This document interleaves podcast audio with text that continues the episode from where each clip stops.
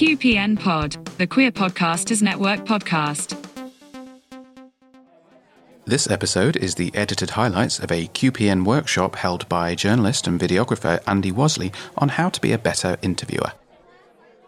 Hello, I am the person between you and the pub, so I'm going to try to be as quick through this as I can be. But the way that I want to to do this really is to run a few exercises with you, just to try to bring out some of the things that I've learned about interviewing and interview technique over my career. My career is as a freelance journalist. I have been a freelance for 10 years, uh, although alongside a lot of my freelance work, I was also serving in the Royal Air Force, and I've also spent stints working in uh, PR and communications for some time for Stonewall, where I was head of comms. So I've had a lot of experience of interviewing people and of being interviewed. In the last few years, I've interviewed politicians ranging from Jeremy Corbyn to Boris Johnson stars from Renee Zellweger to Richard E. Grant, who is a bit of a hero of mine, partly because he just loves the camera, seems to love me as well, which is marvelous. And I've also been interviewed on all of the major news broadcasters and Channel 5. So if an interview is an ordeal, I have both inflicted it and endured it. So hopefully this evening it'll be more about you enduring this and hopefully enjoying it. I guess a good place to start is what what is an interview? Anybody care to kind of give me their view on what an interview is? Yes, Scott. Hello. Hi. Um, I would say it's almost a chat with a motive. Uh, not so much ulterior, but it's it's two people talking to a point. Okay. Or one Or, one or several people. Yeah. Any advances on a chat? Like a guided conversation. That I mean, that's pretty much my definition. I've always described interviews as a directed conversation. They're directed because generally you go into an interview with a purpose. There is some reason that you're conducting the interview. Otherwise, it would just be a conversation. It's because you want to tell a story for your podcast, or it's because you're doing a story about a, a particular subject. And in order to tell that story, you you know that there are particular bits of information or particular styles of exchange that you want from the person that you're interviewing. So I think directed conversation or structured conversation or a little chat with a purpose. That that to me is exactly what an interview is. Anybody care to suggest what an interview is not? Interrogation. I think Prince Andrew might probably have, a, have a view on that one. they certainly can be quite difficult. I've been through difficult interviews uh, where I've had to defend myself or my existence against homophobes. They can be interrogative, but normally, there again, there, there's a purpose to it. And even in an interrogation, you're generally going to want to start by putting your subject at his or her ease, because otherwise, you don't get any answers and you don't get anywhere with it. So, they can be interrogations to be sure. Any any other suggestions for what it isn't? I don't know if it's not this, but I'd say an interview where the interviewer is mainly doing the talking hmm is not an interview. I completely Okay. agree. Ma- Like I'm thinking of Piers Morgan. I don't find a lot of what he does interviewing. He just sort of says stuff, and then people don't really have the chance to reply. It's a rant with kind of relief for the eyes. It. It's odd with Piers Morgan, who used to be a, a great campaigning left wing journalist, to have seen him turn into a, just a kind of shrieking vulture. But yeah, certainly he, he's, he's not any kind of interviewer. He's a ranter who intersperses his rants with other people's points of view if he wants to.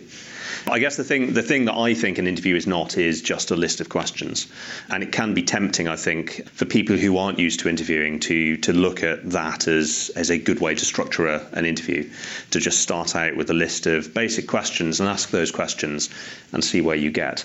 But all of that said, I'm going to start with an exercise, and it is going to be all about just having a list of questions. All right, we're going to uh, wrap the interviews up there.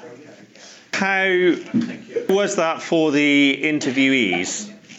It's tough, it's tough, I think, Why tough? because because of our brief. Okay, so I, I did. I briefed the interviewees to not to close down, but only to answer the questions that they were given. Very monosyllabic. That, I mean, this morning I was interviewing a, an Extinction Rebellion protester, and it was a painful, painful, painful interview because he would literally only answer exactly the question that I presented him with. And uh, sadly, interviewees like that abound. And the more you podcast, the more likely you are to meet people who do naturally climb up that way anyway. What about for the interviewers? How, how was it? Pretty bad. Why bad? Because we started from a presumption place, so we both were like, let's talk about coming out experiences, Mhm. and then it started like, okay, let, are you even queer? And it was like, no. And it was like, no. I heard you ask a really, really good question, which was Is there any time in your life when you've been an outsider? I had to pivot. Yeah. That was a really good creative question. The, re- the reason I, I run this exercise is, is simply because going into an interview with that clear list and, and thinking to yourself, these are the questions that I'm going to ask, it would have completely shut your interview down. You'd have gone absolutely nowhere with it. It's, it's simply a truism, I think, that when you're interviewing people, you cannot just have a set list of questions. There has to be something more to it. You have to have some technique to it. They can work in some circumstances. There was a, a really beautiful podcaster who came along to the first queer podcasting event, whose podcast was going to be about queer people and their pets. And her idea was she would end every, I hope I'm not giving away a trade secret here, that she would end every podcast with uh, the same questions, standard list of questions. In that kind of format, where, where there's a predictability to it, where it's a listicle, it can work quite well, but it's not really going to get you stories. It's not going to get you very far if you're trying to really learn about people. I think I think when you have lists of questions, they, they can often consist of quite closed questions. Do we, do we all know what a closed question is? That was a closed question. A closed question is a question to which you can give a single word answer, like, Where did you grow up? Doncaster. Doncaster. How fabulous are you? Very, very. Not necessarily such a closed question. There is a place for closed questions when, when you need to get the exact facts out of people. I start every interview by asking my interviewees, What's your name? What do you do? And how do you spell your name? Generally, people don't go flailing off into too many different directions with those. But open questions tend to be the, the way that you're really going to get people talking. And then when you talk about your technique, then of kind of following a line, following a, uh, a, kind of a journey with that person, really good word. That's where you're going to start to really pull out good stories. So opening uh, open questions. There are some kind of go-to open questions that I use uh, a lot when I'm interviewing people. And they're normally things about asking people to give me an opinion on something or asking somebody how they feel about something. If you've ever been interviewed and the interviewee has said, How do you feel about this, that, and the other? It's, it's just such a straightforward way to really get people to to open up and talk to you. People, by and large, like to talk about their feelings. So, open questions. It's always worth just having some of those stock phrases in the bag, ready to go. So, if you are if you are dealing with somebody that you're you, you know you're having a really difficult interview with, you've got that question of, "Tell me how you feel about this." Maybe not how do you feel about this interview because that would have completely floored me this morning with my uh, entirely non-responsive Extinction Rebellion chap. There is also something to bear in mind about the, the structure of the question that you ask. I'm really sorry to pick on you. One question that you asked, I, I, it was something like, do you know, I can't I can't remember exactly the question that you asked, but it, it was two questions in one. So this is where where you could ask something like, you know. Tell me about tell me about when you came up when you came out. Was it hard, and who did you talk to about it first, and how did it go for you? Where do you even begin to answer that question? Generally when, when you're interviewing people do really try to concentrate on a single question per question. The more you pile up those questions the harder it is for the interviewee to kind of find a thread. You've got to help your interviewee to answer the question. And if you've thrown four or five questions at them you're making their job harder. They have a job in this as well which is to give you the story and to help you to to, to get that story out. As podcasters, there, there's there's also within your interviews a question of technique what do you tend to do when you're interviewing people for a pre-record interview? Are there any kind of ways that you try to get them to answer, or any tips that you would bear in mind? I uh, generally start by pointing out that because it's pre-recorded, they can um and uh and restart and tell me to cut things out or not to worry about about messing it up essentially because I, I can edit it all out and make them sound good. Which is good. I mean, very, very reassuring for people. There's also uh, a question of edit time. The worst person that I have interviewed lately was Sadiq Khan, who he's a fantastic interviewee. I don't mean to, to disparage him at all, but he has a politician's way, he, a past master's politician's way of making it hard for you to edit the interview. Uh, because when he answers a question, he'll make the first point that he wants to make, and then very quickly he's going to drag you into the next point. and then before you have a chance to edit out of that next point, and it's his way of, of making your job hard as the person who then has to interview, uh, then has to edit the interview because you don't have a natural edit point, and without a natural edit point, you're more inclined to kind of have the whole statement instead of the pithy soundbite that the lazy bugger you are is what you really want to put in your very short video package or podcast. So that's just something to bear in mind if, you, if you're doing a, uh, a pre recorded interview. Do try to certainly don't interrupt or don't talk over your interviewee, but do try to just allow those natural pauses because they they will save you so much effort when it comes to to editing and not having to worry about fading out and, and de-umming and all of the other joys that you have. I'm going to move on to a another inter, another interview session after the final point, which is is active listening. The other thing that the list of questions does is close you off from really investigating the story that your interviewee probably wants to tell you if they've agreed to give the interview. When you are doing your interview, if you can listen out for little stories as they develop and listen actively, that's where you'll find those nice little avenues that you can dive down. Where instead of just going from question one to question two, you can go question 1A, question 1B, and start to, to find the kind of unconsidered stories, the bits that you weren't expecting your interviewee to talk to you about. Active listening, particularly, I think, with podcasting, where it, it, it, it's a medium that just so lends itself to people talking at length. If you can give people an opportunity to talk at length by asking them questions that help take them on that journey of that story that they're trying to tell, instead of effectively saying, no, you're in a cul-de-sac, we're going to turn around and move around and do question number two now. Active listening. And that's what we're going to do in the next exercise. Interviewees, how how did that feel as a, as an interview? Really good. Why really good? Um, because it was it was personal straight away and latched on to stuff that I was saying and then asked more questions about that. So it really kept me talking. Excellent. And he seemed interested in you. Yeah, yeah. Excellent. Did anybody find anything out that was completely left field, completely unexpected? It's something that, that I mean, this is quite a, a limited format. You only had two minutes for the interview, but these these kind of interviews can really help you to, to kind of pick up on completely unconsidered facts, thing, things that suddenly make a story. I, I did a, a story weirdly at the Charles Dickens Museum last week. They have 300 new items from Charles Dickens' life that, that have gone on display. And I was interviewing the director, and it was a nice, war. she's wonderful, fabulous woman, really lovely, warm interview. And somehow, and I can't even remember what the question was, out of this interview, it turned out that Dickens had a secret gin stash at a party. He, he told his butler, This is where you put the wine, this is when you turn the gas lamps on, this is when you open the door, this is where you keep my secret supply of gin that only I and my publisher are allowed to drink. And suddenly that, that completely changes A, the headline of the story, because now the story is about Dickens's secret gin stash. Forgive me, I, I'm quite reductive sometimes. But I couldn't have predicted that that was what would fall out of the interview, and it is from just following the, the path as it goes. I'm going to move on to how we kind of bring things together. So, lists of questions can be problematic. They can close you off. They can make it hard for you to really get information out of people, but they can be a useful handrail.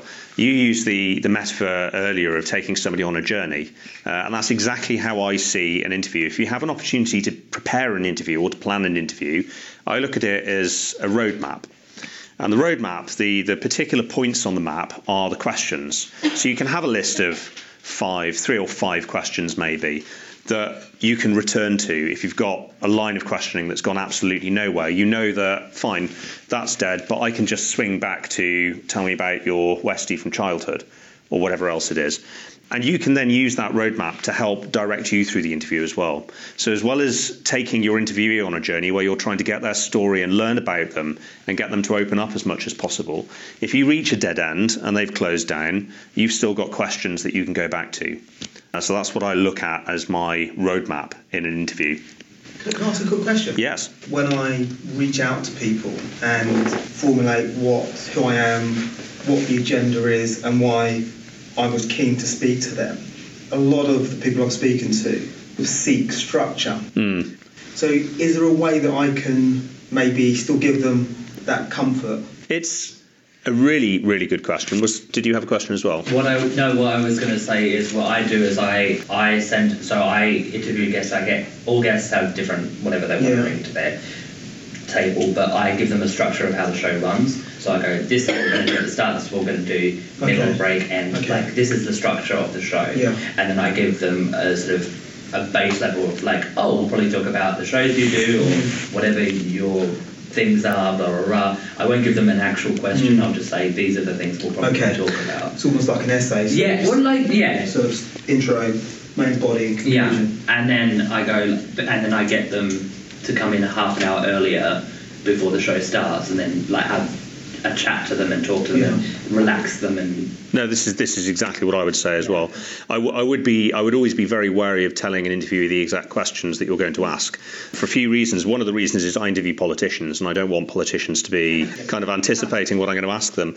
But also because if you if you're especially if you're interviewing somebody who's quite nervous, it can seem quite aggressive if you give somebody a list of questions because they are then expecting it to be a kind of interrogation type situation. The other thing uh, I, I would suggest even worse than than just having them slightly on guard is you can have an interview who then over prepares their answers. And particularly with with podcasting it, it's so obvious when somebody doesn't sound comfortable or it doesn't sound like they're speaking naturally and it sounds like they've rehearsed their uh, their answers. So exactly that. The the other the other reason that I would normally say uh, what we're going to talk about is this is that the moment you say we're going to talk about this you're framing the interview as a conversation. And it's not you, you're not saying I'm going to ask you these questions I have all the power you're just going to sit there and give to me as I ask you the questions you're framing it as a two-way exercise so I would sometimes perhaps give the first question that I'm going to ask, especially if somebody's right in front of me and they're a bit nervous. I might say, We're just going to open by asking why we're here today. Um, so the first question is sometimes a good way to let somebody just have that quick mental preparation. But generally, I, I don't know if you're all the same as me. The first question is normally the first one that you edit out then when you're when you're packaging up, because it's it's naturally when people are not quite warmed up to the situation. So I, I, I think you've got exactly the right answer. Give them a structure, make it about a conversation. This is what we're going to talk about, and I think then you're you're hopefully putting somebody at their ease before they're even in the studio with you. I you. also get them to listen. I uh, actually say listen to one of the episodes so you know Yeah. what you're getting into. Because if they don't know what you're getting into, why are they why are they doing it? But that, I mean, your kind of roadmap, when, when you have a structure like that, you have a natural roadmap. You know that in section one, maybe we're going to talk about your childhood, then we're going to talk about what you do for a living, and then we're going to talk about your aspirations. There you have a roadmap straight away. It doesn't always need kind of fixed questions.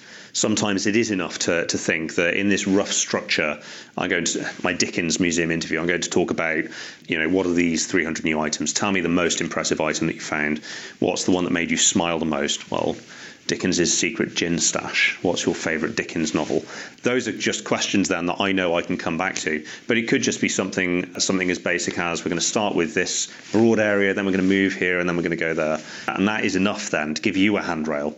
So if you get completely stuck and your interviewing is, is, is kind of going completely dead, you've still got that backstop. You've still got somewhere you can go to to pull out a question, a spare question. How do you feel about this? That you can then bring the interview back on track with. Does that make sense? So that's what I term my roadmap. What are the particular challenges you face when you're doing live interviews? I've had one show where I didn't script enough questions, so I do something since then, which I call. I've been trying to get this to catch on, it hasn't, but accordion questions. So ones that fold out and you can fold in. But I do the same thing as you, where we meet. I try. I used to do an hour before the show. And now I just don't have time for that. So half an hour before the show, we broadcast at 9 p.m. And um, I was like, if you're interviewing a politician, it's very different. Like I've done hard news journalism, and you just you can't afford to show anyone questions or be easy with things. But on my podcast, I've interviewed young carers, I've interviewed people with PTSD, I've interviewed like Yazidis who've like escaped sort of war, I guess is the best way to phrase that. So I I have no qualms, and because it's my own podcast, no one is. I'm not accountable to anyone really, apart from the other people I make it with. I do show the questions beforehand. I say, do you want to edit any of these? Do you prefer for it to be pre-recorded, especially in the case of say someone with PTSD or something? And she did end up crying like while we were recording in the studio. So um, I'm really happy that she could, you know, take that time. And I think it's a case of if someone's vulnerable, then you just give them extra time. But, but yeah, on air, I always start with celebrations and frustrations. So that, I guess that's your first question. But I, I actually think that it's the one that gets people listening the hmm. most. When I look at the stats, people never like they never stop listening during the celebrations and frustrations because it's the most light-hearted and enjoyable. We always try to make each other laugh. It is a particular challenge with live interviewing in that you don't, you can't just throw away the first question. Uh, you, you, you have what's given to you. I'm really intrigued by the accordion technique. This is. Do you, do you mind ex- explaining it? Because I think so, so we can. I, I hope we learn from each other. I mean, what you said earlier, but um, like you do active listening, but because we've already met the person, had extensive conversations before they go on air, because it's quite traumatic for someone to go on air if they're not used to doing it. Um, then I already know what my follow-up questions would be. For we've got half an hour on air, so I, I can't listen. I can't do active listening on air. We have to, like if we have time at the end, I can have two questions with three questions below them that we can make them talk for a bit longer. Hmm. I mean, every, every podcast is going to be different anyway, and, and some podcasts is, you know, it, it is just going to be a freewheeling, wherever it goes type conversation. Some will be more structured. There is no, I, I don't stand here saying this is how you conduct interviews because there is, as we've already learned, there are so many different ways of doing interviews you will want to tailor to your guest. You'll want to take it, tailor to the format that you're recording in. But yeah, I, I think it's really, really good to, to, to kind of learn how other people do work as well. The accordion technique, I like it. I spread it. It's a thing. It's a I thing. try to spread it to the people I make the show with, and they're like, "No, we're not doing that. That's a ridiculous. I liked your point as well about that kind of relaxing initial question. It's almost passe for, for video journalists that when you are, particularly for camera operators who, who don't on YouTube as well. for, for camera operators who don't always ask the questions as well, sometimes you'll have a reporter with you. The one question that a lot of camera operators ask a lot of the time is what did you have for breakfast? And it's a technique thing. It's just your your chance to get levels sorted which if you're if you're recording a podcast in the field that's as relevant for you as it is for, for somebody recording on a camera. And again it's it's still an effective way to to break the ice and get somebody talking. Although you learn alarming things about things people put into their bodies before. Uh, I, I interviewed one politician who said that he'd had for breakfast a double whiskey, and I'm I'm not a I'm not going to say who it was, but I'm going to say I really did believe him as well. It was not Boris Johnson. So the other thing, and you, you talked about the structure, having an outro. Having a closing question is such an effective way to round out an interview and to send your interviewee. You, you want your interviewee to go into the interview warm and feeling ready for that conversation, but you want them to go out feeling happy with the experience they've had as well, unless you're Prince Andrew, and then it's not so important. Um, but having a good outro and thinking about a closing question, I think, is just as important about as thinking about your first question. Sometimes, oftentimes, I find that it is the closing question that when I'm doing an edited package is then the first one that goes in to the video because it's when somebody is so warm to what they're talking about and so open and so enthusiastic because you've taken them on this journey and you've probed the depths of their soul that suddenly they're warm and they want to tell you the, the thing that means most to them. And there are some good stock questions, just as just as you want those good stock questions about tell me about this and how did you feel about this. There are some good stock outros, things like, you know, in one sentence, summarize what you've learned about this experience, or tell me the three best things that, that you would say about this experience. Do you have any stock outros that you go to? Uh, the question I usually end with when I'm doing that kind of thing is once they've told me their story and their and that kind of thing, I usually end with either if you could go back and talk to the younger version of you who was in that situation that we just talked about, what would you say to them with your perspective now? Or what's the one thing you learned from that? If you had to choose one lesson that anyone in that situation couldn't take away from that, what would it be? tell me what you've learned is is a really really good closer and i think a lot of a lot of interviewees uh, interviewers go to that question because i mean that, it's such a gold question isn't it? It forces people to really think and really talk at length about to assess their experiences and to bring them all together. Another common one um, particularly if i've if i've had an interview that hasn't gone so well a common one to come back to is is there anything you wish that you'd had a chance to talk to me about? Because then straight away hopefully people are going to be talking talking to you about something that really matters to them that you've just not managed to quite get around to. And again you can get some really really good gold moments from that the way that I would wrap up everything that, that hopefully I've I've got through today is if you've met somebody you've not seen for a while, a really good friend who's just been overseas for a long time, everything that we're doing here is kind of the conversation you're going to have with a friend. You're going to want to find out where they went, what they ate, was it good, all, all of that kind of stuff. Some of the best conversations you have, kind of models for good interviews because you've got a purpose. You want to you want to get your you want to get your friend talking. You want to really really understand the experience that they've had. That's all that this is. It's just about finding a natural handrail a natural roadmap uh, that you can use to to kind of get what you want out of the interview which is that story the information that you're looking for. But at the same time hopefully to have an interviewee who feels relaxed and feels that they've had just as good a time as as you have unless you're Prince Andrew. I mean, the, books will be written about interview technique and, uh, and Prince Andrew, but not books about how to do effective PR. I just want to, to kind of recap some, some of the things that, that we've gone through. Uh, lists of questions, it's not a complete no no because they do absolutely have their place. If you can use them as a handrail or a roadmap that you can come back to, then they can get you out of some really, really difficult and closed interviews. But just try to be careful of, of looking at an interview as just a list of con- a list of questions because it's so much more than that. It's a story finding exercise. It's a journey that you're taking your interviewee on. So it's a directed conversation. You've got a purpose at the end of it. But if you can make sure that your interviewee is enjoying it as you take them down that road, take them on that journey, then you're going to get hopefully some gold material for your podcasts. Hopefully you learned something. Um, are there any final questions before we? And then video, radio. Difference between video and radio. I I vastly prefer radio, not just because I'm blessed with good looks for it. I do, I think, have an okay voice for radio, which helps because I like telling stories in that format, and I, I, find it easier to tell stories with radio. With video, you're kind of bound by the picture.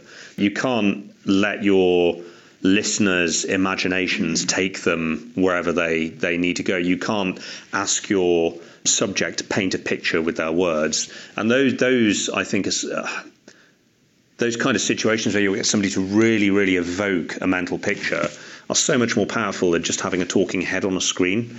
So I think the key difference for me is ra- radio is I find radio a bit easier to, to kind of get really beautiful stories out. With video, generally, it is just it is just an exercise in in getting some questions answered. So again, does that answer the question? Yeah. Stick to radio, I guess is the that's where I want to go. I love video and I love what you can do with video to tell a story, but but to really tell an emotional story, I think radio is is still absolutely the top format. Thank you all for putting up with me.